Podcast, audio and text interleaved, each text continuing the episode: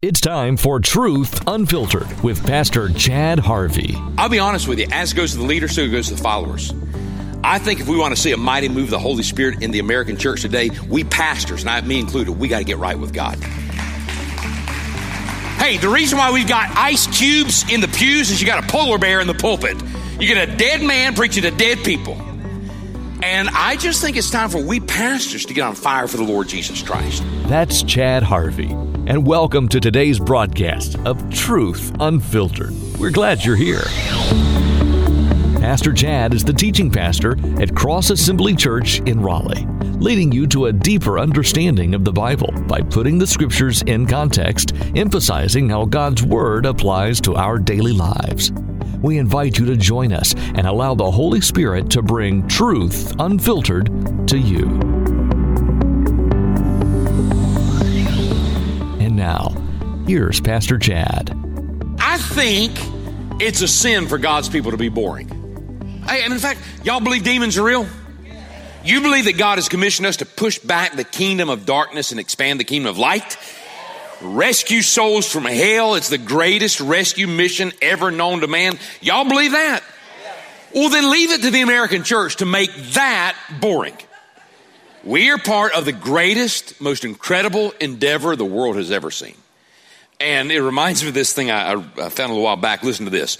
A pastor dressed in a comfortable pair of old blue jeans boarded a plane to come home from a speaking engagement. He settled into the last unoccupied seat next to a well-dressed businessman with a Wall Street Journal tucked under his arm. The pastor was a little embarrassed over his casual attire and decided that he would just look straight ahead and try not to talk to the man. But, he decided, but the plan didn't work. How many of y'all know that never worked on an airplane to not try to, but anyway, so it didn't work. Uh, this man was very talkative, and so to be polite, the pastor asked the man what he did for a living. And here's the conversation. The young man said, well, I am in the figure salon business. We can change a woman's self-concept by changing her body. It's a really a profound, powerful thing. You could tell that he was really proud of what he did. The pastor said, well, you look to be my age. Have you been doing this very long? The young man said, well, I just graduated from the University of Michigan School of Business, and I hope to eventually manage the Western part of the entire company. Um, the pastor said, so you're a national organization. The young man said, oh, yes. In fact, we are the fastest growing company of our kind in the nation. I think it's great to be part of an organization like this, don't you? The man looked at the pastor's clothing, and then he asked the inevitable question. He said, what do you do for a living? The pastor said, well, it's interesting that we have similar business interests. You are in the body-changing business, and I'm in the personality-changing business. The man said, really? How do you do that? The pastor said, well, we apply basic theocratic principles to accomplish indigenous personality modification. The pastor could tell that by what he said that the man was blown away, but he didn't want to admit it. So the man said, you know, I think I've heard about that. Do you have an office here in the city? The pastor said, oh, yes, we have at least one office in every state of the union, including Alaska and Hawaii. The man at this time got a puzzled look on his face. He was trying to identify this huge company, and he thought to himself, surely I've read about this in the Wall Street Journal. But the pastor was just now getting warmed up. He said, as a matter of fact, my business has gone international, and management has a plan to put at least one office in every country of the world by the end of this business era. Do you have anything like that in your business? The young man, a little humbled, said, no, not yet. But you mentioned management. How does management make it work? The pastor said, well, it's a family-run business. There's a father and there's a son, and they run everything. The man said, well, it must take a lot of capital to run that business. The pastor said, you mean money? It really does, but our owner is independently wealthy. In fact, the employees have a little office saying, he owns the cattle on a thousand hills. And every time we need money, it just seems to show up. Well, what's employee morale like? Asked the young man. By this time, the pastor was getting so excited, he was almost shouting. The pastor says, well, there's one spirit that pervades the entire organization. I've got people in my company who would die for me, and all of us would die for our boss. Do you have that in your business? The man said, well, not yet. And then the young man said, well, do you have good benefits? The pastor said, outstanding. We have complete life insurance. We have great fire insurance. In fact, we have all the basics. You might not believe this, but I have holdings in a mansion that is being built for me right now for my retirement that's going to be so valuable that practically no money on planet Earth could ever buy it. Do you have that in your business? The man said, no, I don't have that. Then the man said, there's one thing that bothers me about everything that you're saying. I'm a business buff. I've read about all of these businesses in the journals, and if your business is all that you say it is, why haven't I heard about it before now? The pastor said, that's a good question, because our company has a two thousand year old tradition, and we have a business manual that's at least three thousand years old. The man looked at him suspiciously and said, you do? Look, what's the name of your business and who is your boss? And the pastor with a big smile said, my business is the church and my boss is Jesus Christ. Would you like me to sign you up? Isn't that great? So if that's true, there should be no dead churches out there. And yet Jesus in Revelation chapter three is writing to a dead church. And so look there if you would. Revelation three, one through six. And to the angel of the church in Sardis write, these things says he who has the seven spirits of God and the seven stars. I know your works, that you have a name, that you're alive. You got a reputation for being alive, but you're dead. Be watchful and strengthen the things which remain that are ready to die, for I have not found your works perfect before God. Remember, therefore, how you have received and heard, hold fast and repent. Therefore, if you will not watch, I will come to you as a thief, and you will not know what hour I will come upon you. You have a few names, even in Sardis, who have not defiled their garments, and they shall walk with me in white, for they are worthy. He who overcomes shall be clothed in white garments, and I will not blot out his name from the book of life, but I will confess his name before my Father and before his angels. He who has an ear, let him hear what the Spirit is saying to the churches. Now listen, remember the background of this thing. John is about ninety something years old. He's on an island prison, kind of like Alcatraz.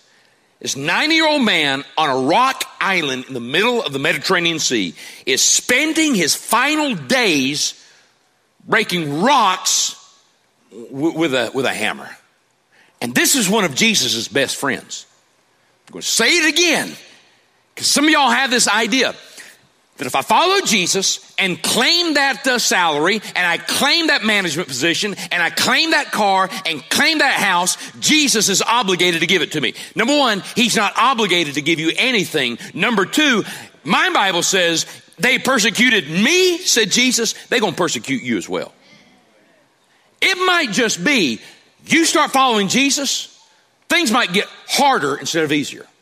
Well, Pastor, I don't receive that. You cannot, you cannot receive it all you want. I'm just telling you, you follow Jesus Christ, it's not the easiest thing in the world. And that's what's happening with John. And Jesus appears to him and he says, John, I want you to write seven, write down these seven letters, and we're going to give these to seven churches on the, the mainland of modern Turkey. And when these guys from these churches come to visit you, you give them the letters, and they're going to take these letters back and read to the churches. And this is the letter to the church at um, Sardis. I want you to see this. Uh, you know, scholars who study this say that the order of these letters really kind of go uh, on the uh, ancient postal route there in Asia Minor. Minor. And Sardis was uh, was a town right north of uh, Philadelphia, not obviously not Philadelphia, Pennsylvania, different Philadelphia, but uh, but you see Sardis there. And Sardis is an interesting place. This may have been the first place where gold was minted. There was a stream that ran through there that had lots of gold. And in fact, there was a king of Sardis named Croesus. There's an old saying, as rich as Croesus. Croesus was a very wealthy king, and there's a connection between him and, you heard of the story of King Midas? That everything he touched turned to gold. There's a connection to, to there. Some interesting people came out of Sardis.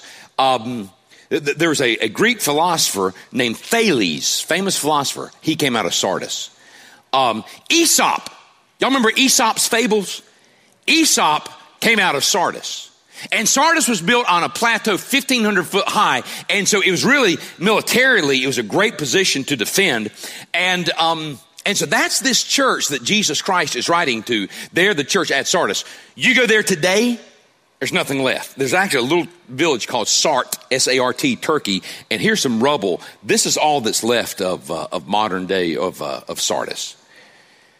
So Jesus is writing this church, and there's no commendation. It's only condemnation. In verse one, Jesus says, you have a lot of activity. Do you see this? You got a lot of works going on, but you're dead. Church, never forget, activity does not equal life. We can be an active church. We can have barbecue chicken fundraisers for the building. We can go set up a booth at the state fair. We can have, I know a lot of churches in this town, they got a lot of activity, but they're dead. And Jesus says to the church at, at Sardis, you have a reputation of being a live church. You're a dead church. And beloved, I gotta give you some bad news. Somebody's gotta define reality. Sardis is like the church in America. The church in America, y'all do realize it's dying. You do realize that, right? By every metric, the church in America is going downhill. We're dying and we don't even realize. We're high-fiving and moonwalking and celebrating all kinds of stuff. We shouldn't be celebrating. We're in a mess right now. Church in Sardis was in a mess. In fact, um, I think one of the saddest verses in the Bible, have you read this in the Old Testament? Samson, time after time, he'd wake up, go defeat his enemies. Go to sleep, enemies would come in, wake up, defeat them. And then Samson cut his hair. And his hair was not the source of his strength. His hair was a symbol of his walk with God. And when that hair was cut, it was symbolic that he had walked away from God. And it says the enemies come in, Samson wakes up, and he goes to fight the enemies like he's always done before. And the saddest verse in the Bible. And God had departed Samson, and Samson didn't even realize it. That can happen to this church. Spirit of God just takes his hand off this place, and we don't even realize it. And that's what's happening to the church there at Sardis. Listen, in America, about three thousand five hundred churches close every single year. We turn them into condos, we turn them into uh, bed and breakfasts or whatever. three thousand five hundred churches every year in America die.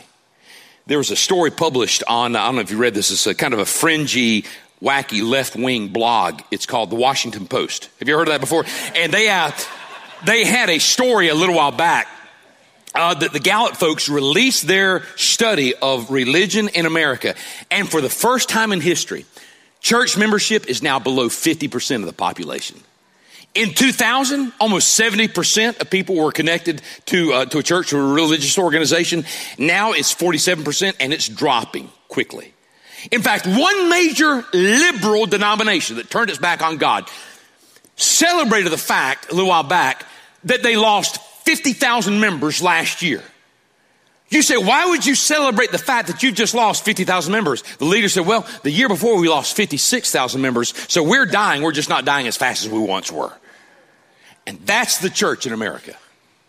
Somehow, some way, deadness has entered the body of Christ. And I'll be honest with you, church. I'm trying to be mean, but we can blame the secularization of society. You can do that if you want. You can blame how, you know, messed up society is. It's not society's fault. We're at fault here. eighty percent of churches in America have plateaued or declining. I'm not going to tell you the name of the church. I'm not going to tell you when we went to visit. I'm not going to tell you because I don't want to hurt anybody's feelings. But Dawn and I, a little while back, went to a church on a Sunday morning, and it was, it, it, it bothered me greatly. There was a lethargy in that place. People would shuffle up on the platform, read a couple announcements, throw out a couple prayer requests, and they were all anatomy lesson. Pray for this guy's goiter, her arthritis, that guy's whatever. That's all it was. And it was just a dead, dead church. And I sat there, and I looked in front of me. They had the pew. You know, I don't know if we have, do we have ballpoint pens in the chairs? The, the pews there, there was the ballpoint pen and stuff. You want to write stuff down. I remember sitting there in service, looking at that ballpoint pen, thinking, if I took that thing and jabbed it into my jugular vein, how long would it take for me to bleed out and just get out of this misery? I mean, it was, it was painful.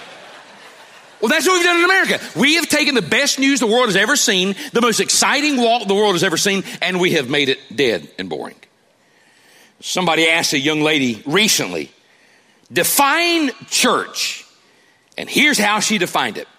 Church is a group of boring people led by a boring man who teaches them how to be even more boring. I heard about a, a deacon that actually died. He had a heart attack and he died in the middle of one of the worship services. And they called the E M S to come and get the dead deacon. And they had to haul out five deacons before they got the right one. And so... And I'll say this, I'm not, I'm not trying to bash, this is not, this is not bashing denominations. This is, I, I'm not, there's Assemblies of God churches that are dead. I'll be honest with you, as goes to the leader, so goes to the followers. I think if we want to see a mighty move of the Holy Spirit in the American church today, we pastors, and I, me included, we got to get right with God. Hey, the reason why we've got ice cubes in the pews is you got a polar bear in the pulpit. You get a dead man preaching to dead people. And I just think it's time for we pastors to get on fire for the Lord Jesus Christ and show some passion. Listen to what Soren Kierkegaard, the existential philosopher, said. He said, a preacher who preaches without passion is like reading a cookbook to a dying man, to a starving man. And um, well, I'll just say this. We got a lot of people who are coming maybe from different backgrounds, this denomination, that denomination, coming to Cross Assembly. We love having you. I will get this question of this statement every now and then. Love your church, love your children's ministry, love everything. I love your church. But why do y'all have to get so emotional? Why do y'all have to be so loud and jump up and down and get emotional? Why y'all having to sing Mexican on a Sunday morning? This is July fourth. Why do I have to do that? Blah, blah, blah. Why y'all so emotional? Here's why. Number one, some of us got saved from a devil's hell and we not gotten over it yet. Some of y'all gotten saved and you got over it. I don't want to ever get over it, church. Second reason, I don't know what your Bible says, but your Bible says you will love the Lord your God with all your heart. You know, your heart is your center of emotions. I am very suspicious about somebody who says, I love Jesus Christ, but I'm not going to show it. I don't want to show any emotion. If I say to you, you know, my wife, I love her. She's wonderful. She is a great wife. I just don't want to show emotions. Do you love her? Yes, my circuits are practically overloaded with love for my wife. You would, you would doubt my love for her, wouldn't you? And I just don't know how you can worship Jesus Christ and be excited about Jesus Christ, but not show it because I don't want to get too emotional. And so what do we do if we're a church that's dead or dying? If we're a denomination, if you're an individual that's spiritually or dead and dying, how do you get that passion for Jesus back? Well, Jesus tells us two things in this passage. If you want to get this passion for Jesus back, number one, pray for a move of the Holy Spirit. We need a fresh move of the Holy Spirit. And you say, where do you see that in this passage? We need a move of the Holy Spirit. I see it in two places. Number one, look at verse one. In verse one, it mentions the Holy Spirit. Do you know, every one of these seven letters in uh, the, the beginning of the book of Revelation, they all end with the same thing. He who has ears, let him hear what the Spirit is saying to the church. Okay? This is the only letter where the Holy Spirit is actually mentioned in the body of the letter. Do you see that there in verse one? It's ironic that Jesus is saying to a dead church, y'all need the Holy Spirit. Verse one talks about the seven spirits of God. Now, it doesn't mean that literally God has seven spirits. What, what does that mean? Well, we call this the heptatic structure of the book of Revelation. Over and over and over again, in the book of Revelation, the number seven is brought up because Jews really respected the number seven. They thought seven symbolized perfection or completeness. And so when it says the seven spirits of God, this is the complete, perfect Spirit of God. It's also probably an allusion to Isaiah eleven two that has seven titles for the one Spirit of God. So we don't worship seven Spirit. We believe there's one Holy Spirit, okay? Second place where I see the, the Holy Spirit inferred is in verse three. He says this, hey, church at Sardis, remember therefore how you have received.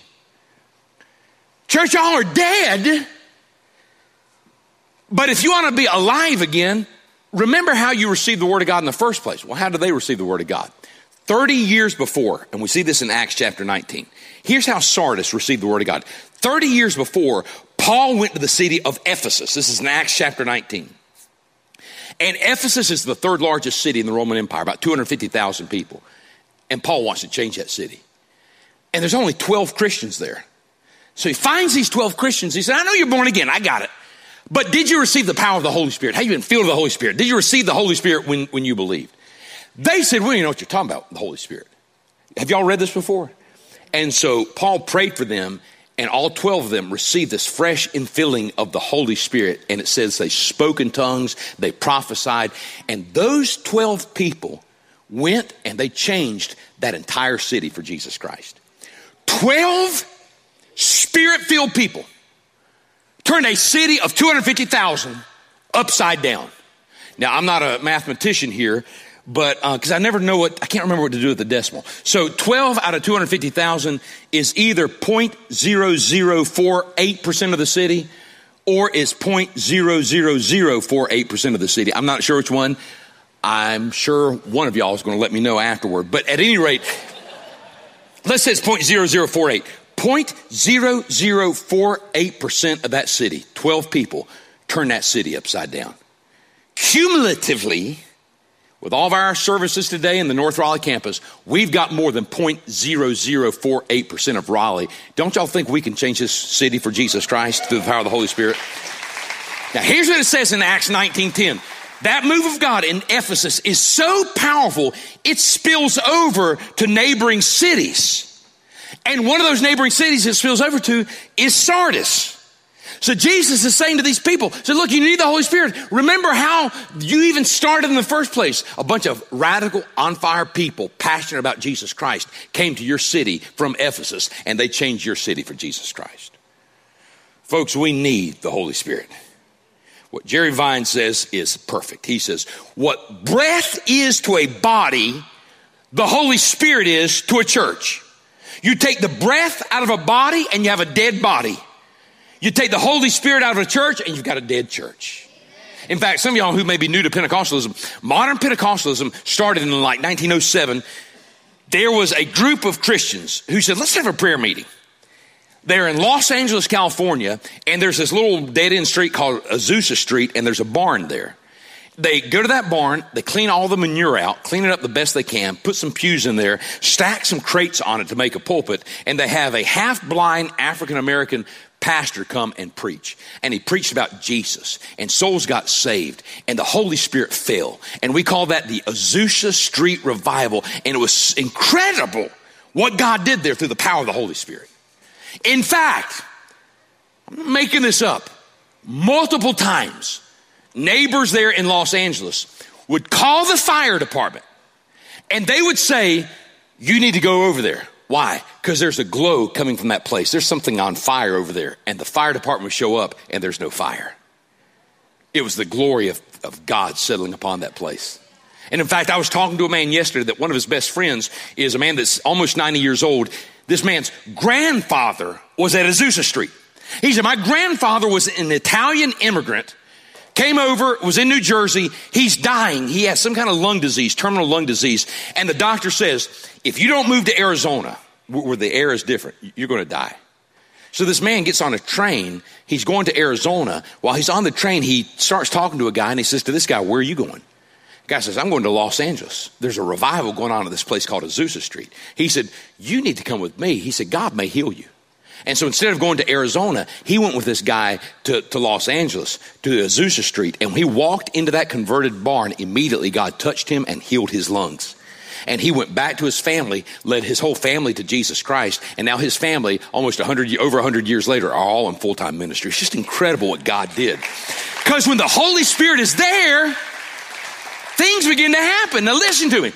God did, I'm going to say it again so somebody gets it.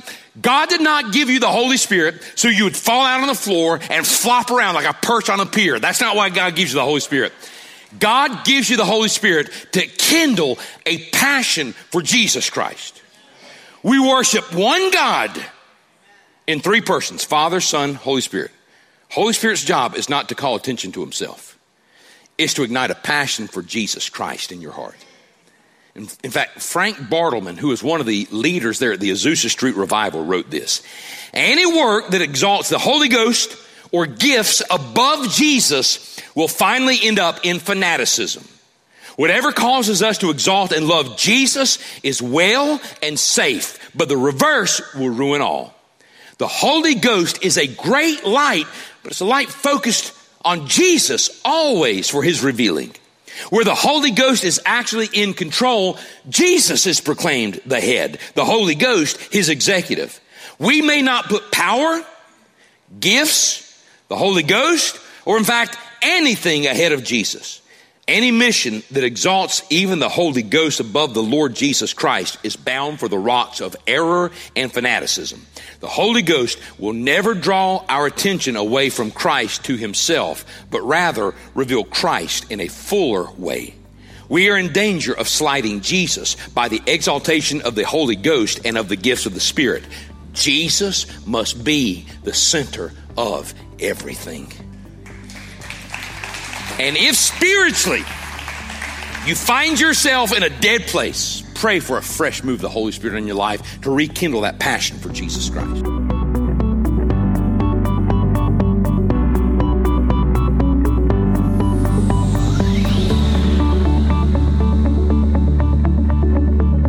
Thanks for joining us for today's Truth Unfiltered broadcast.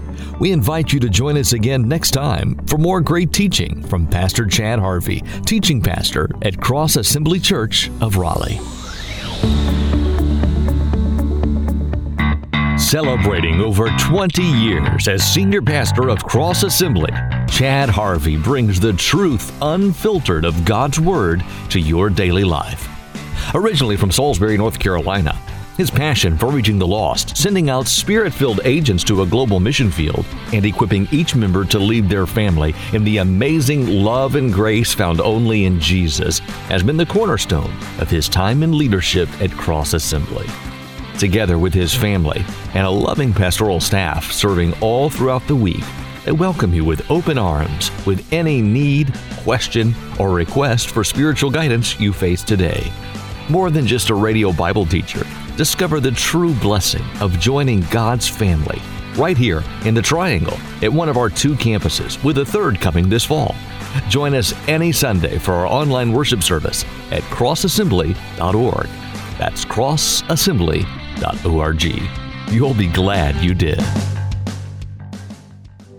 Dream Center started back in twenty fourteen. Since then, it's been amazing to see how we started in more communities, and even through the pandemic, we grew from serving seven communities and ultimately impacting fifty-seven communities over a short time. But watching the impact, it was the local churches that were stepping up. It was people like you that were coming out. You're serving, you're volunteering, and just pouring into the community for the sake of God's kingdom. Looking forward, we want to encourage you to be involved. If you're not familiar with us, go look at our website, raleigh dream center dot org. You can see all the places places where you can volunteer, you can help package the groceries in our warehouse. You can come serve out in the communities. You can play with kids and hang out. Or if you're in the recovery world and you, you know somebody, maybe you have a family member who's going through it and you want somebody to walk alongside them, keep the Dream Center in mind. Send them along to us. We'd love to, to walk that walk with people uh, because we love people and we believe that's where Christ called us to go. In Matthew chapter twenty-five, verse forty, Uh, we see the great response where Jesus was said, I, I, I was hungry and you fed me. I was thirsty, you gave me something to drink. I was naked and you clothed me.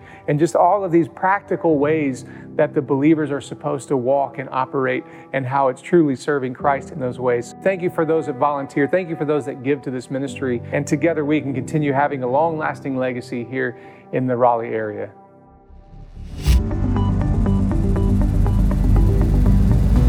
If you would like more information about Pastor Chad or Cross Assembly, visit cross assembly dot org.